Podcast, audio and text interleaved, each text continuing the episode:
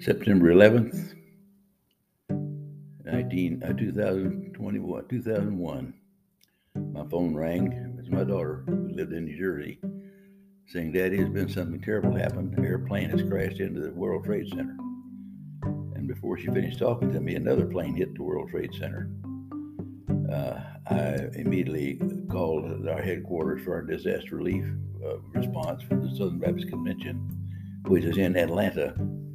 And they said, report for duty. We need you to activate uh, people to go there in units to, to serve. So I spent a week there in, uh, in Atlanta activating mobile kitchens, uh, shower units, uh, the uh, laundry units, and uh, things of that nature, and locating a spot where everybody could stay. We made the Raritan Valley Baptist Church our headquarters in New Jersey, where we rendezvoused, and then would get the uh, credentials from New York, who the New York officials would come over inspect us and then give us the credentials to go in and, and respond. And uh, that was really a, an amazing uh, an amazing journey. Uh, as we went in, I, they my supervisor told me to go home and get my motorhome and report for duty in New York.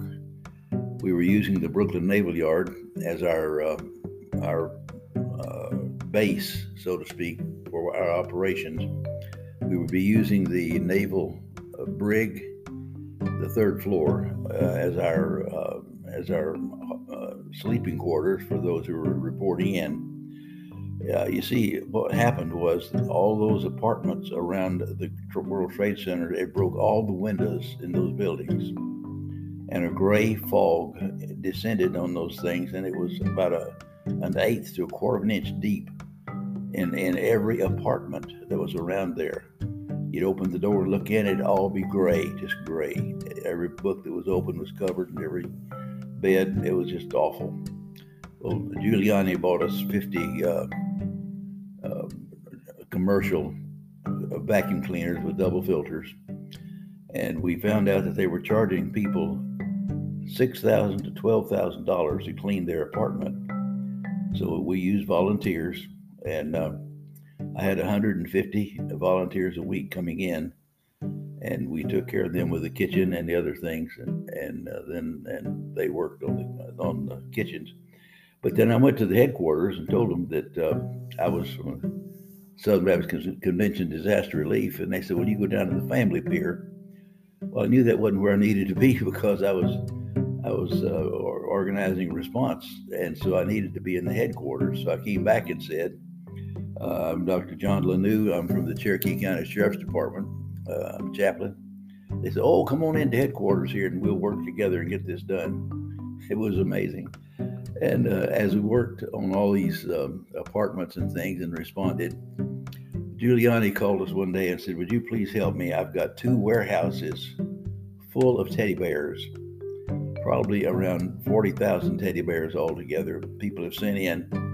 ever since the Murrah building in in uh, Oklahoma City disaster, people responded with with teddy bears just to let them know that we love you. And we, I said I'd help him, so we set up two tractor trailer units. I'd fill up one every day with uh, out of the warehouse, and and they would inspect them. Some of them could be used. Some had too much pablum or oatmeal on it, and some were chewed up. Some were too dirty. But uh, so we separate them, and the ones we refused uh, to use, we put in a big uh, crate and sent to Central America, where some of the children's homes down there could could use them. And uh, when they found out that I was a chaplain, uh, my ministry immediately responded. I had one, uh, one, one detective who said, can I talk to you a little bit? I said, Sure. He said, I'm trained to run toward danger.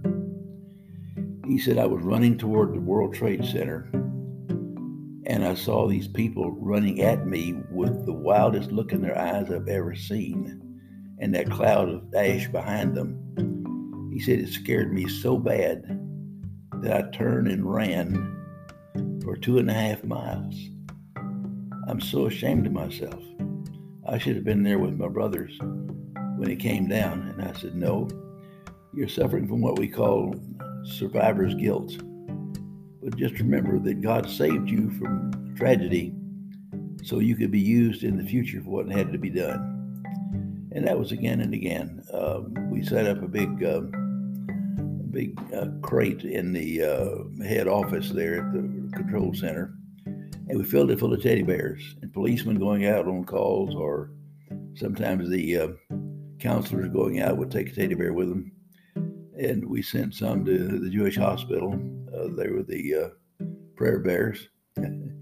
and uh, we we had uh, quite a ministry with those things. I remember I had a 16 foot furniture truck, and we had it full of black bags with um, the uh, teddy bears in them. We'd fill it up with teddy bears and then vacuum it down to take out as much air as we could and shrink it, and then put them in the truck. And I would drive them over to the central center where fire departments were getting them, and everybody was uh, this six foot four lieutenant stopped me at a checkpoint and said, Where are you going? I said, I'm going to the control center and the family pier to Pier 96. He said, What do you got on the truck? I said, Teddy bears. Don't lie to me. Uh, of that truck and open it. Open his truck. He had his M16 at ready.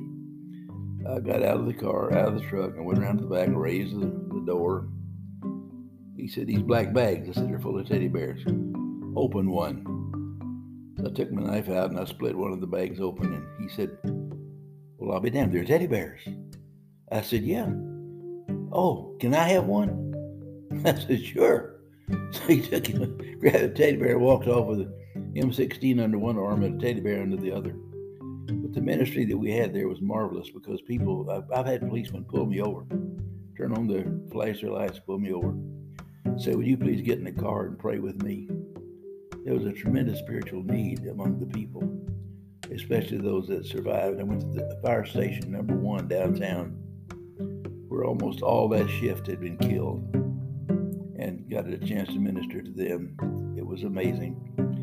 Well, the uh, the teddy bear ministry was quite a, a deal, but so was the uh, cleaning of apartments and the counseling. We set up a tent uh, with cots, cots in it so the first responders could get a uh, R&R. Uh, we, kept fresh underwear and uh, fresh cotton socks where they could at least get a change of socks and underwear, cots where they could take a nap. And the Salvation Army kitchen was there. And uh, we stocked it with our, our, our crew. And it was just such a blessing to be of, be of service there, honestly. But uh, the long, the short, short part of the story is God blessed us and He blessed them. And it all happened because we had started in 1967 a disaster relief unit that we didn't know what was going on with it, but it turned out to be the basis for the whole Baptist Convention getting their disaster units together over the next years. Uh, how grateful we were. God bless you. Bye bye.